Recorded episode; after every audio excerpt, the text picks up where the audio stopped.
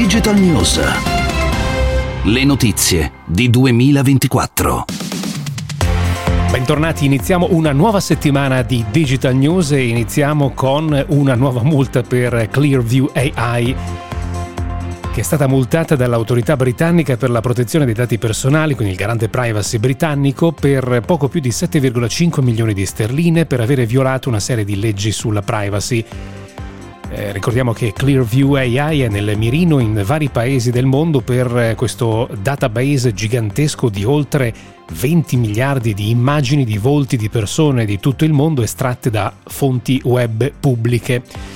Ma qui sta proprio il problema, eh, cioè Clear AI va in giro a eh, prendere fotografie di persone, tendenzialmente del viso delle persone, per creare questo database che poi viene utilizzato dalle forze di polizia in molti paesi.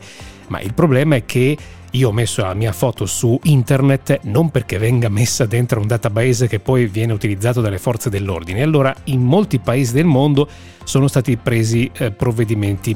Eh, tra l'altro l'autorità britannica ha ordinato alla società di smettere di raccogliere dati dei cittadini del Regno Unito e di cancellare quelli raccolti.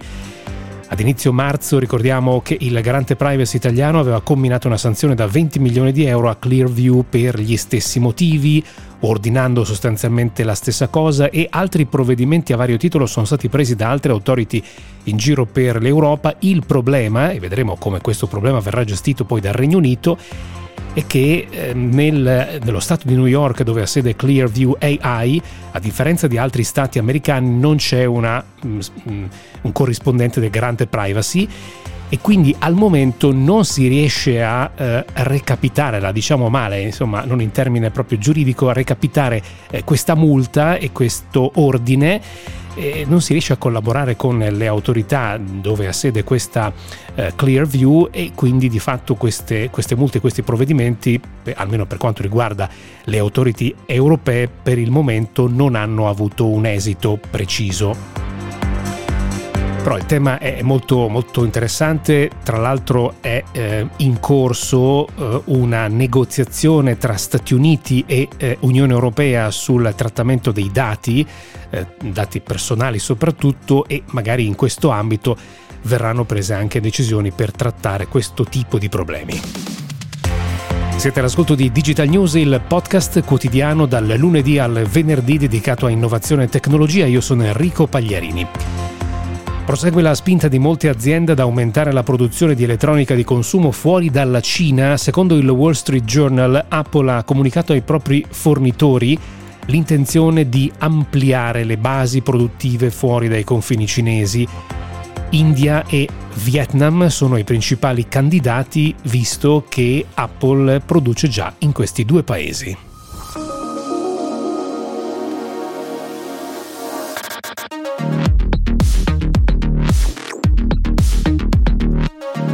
La forte spinta verso l'elettrificazione, mm, soprattutto delle automobili, spinge la ricerca a trovare nuove soluzioni e Marelli, uno dei più importanti fornitori di tecnologia per il settore automo- dell'automobile, ha presentato un sistema che elimina i cablaggi che collegano il sistema di gestione della batteria che è estremamente importante perché è quello che riesce a capire quanta carica c'è ancora nella batteria, riesce a eh, gestire l'erogazione di potenza della batteria, insomma è, il sistema di, di gestione della batteria è fondamentale per le macchine elettriche. Allora, con queste tecnologie presentate da Marelli, tecnologie wireless, si riduce il cablaggio del 90%, quindi si riduce il peso, i consumi dell'auto, si semplifica la struttura, l'installazione delle celle della batteria, insomma un sacco di vantaggi. Questo sistema sarà disponibile dal secondo trimestre del 2022, quindi praticamente adesso, per supportare nuovi lanci di automobili previsti nel 2024. Nel 2021 la spesa per la sanità digitale in Italia è cresciuta del 12,5% rispetto al 2020, toccando quota 1,69 miliardi di euro, pari all'1,3% della spesa sanitaria pubblica poco, molto, non ve lo so dire, mi sembra poco, però il dato è dell'Osservatorio Sanità Digitale della School of Management del Politecnico di Milano, secondo cui la crescita è stata superiore a quella degli ultimi anni, ma non ancora sufficiente ad imprimere il cambio di marcia necessario a colmare il ritardo accumulato. Una svolta potrebbe arrivare dal PNRR che dedica riforme e investimenti nel settore salute ben 15,6 miliardi di euro.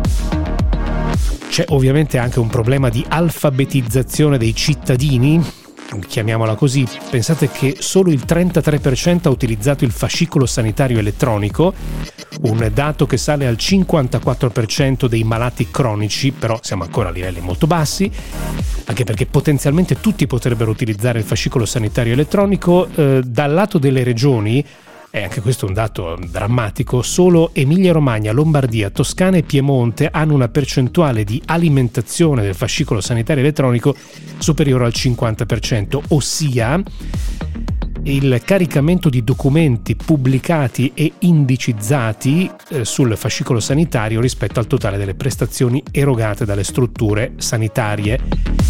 Altre quattro regioni, Campania, Liguria, Sicilia e Calabria, hanno livelli che non superano il 5%. Pensate un po', è incredibile questa roba. Cioè praticamente non caricano nulla, cioè che cosa fanno? Non si capisce che cosa fanno, vabbè qui è proprio mancanza di volontà e non è, cioè non è un problema di, di, di investimenti, è proprio mancanza di volontà, di menefreghismo.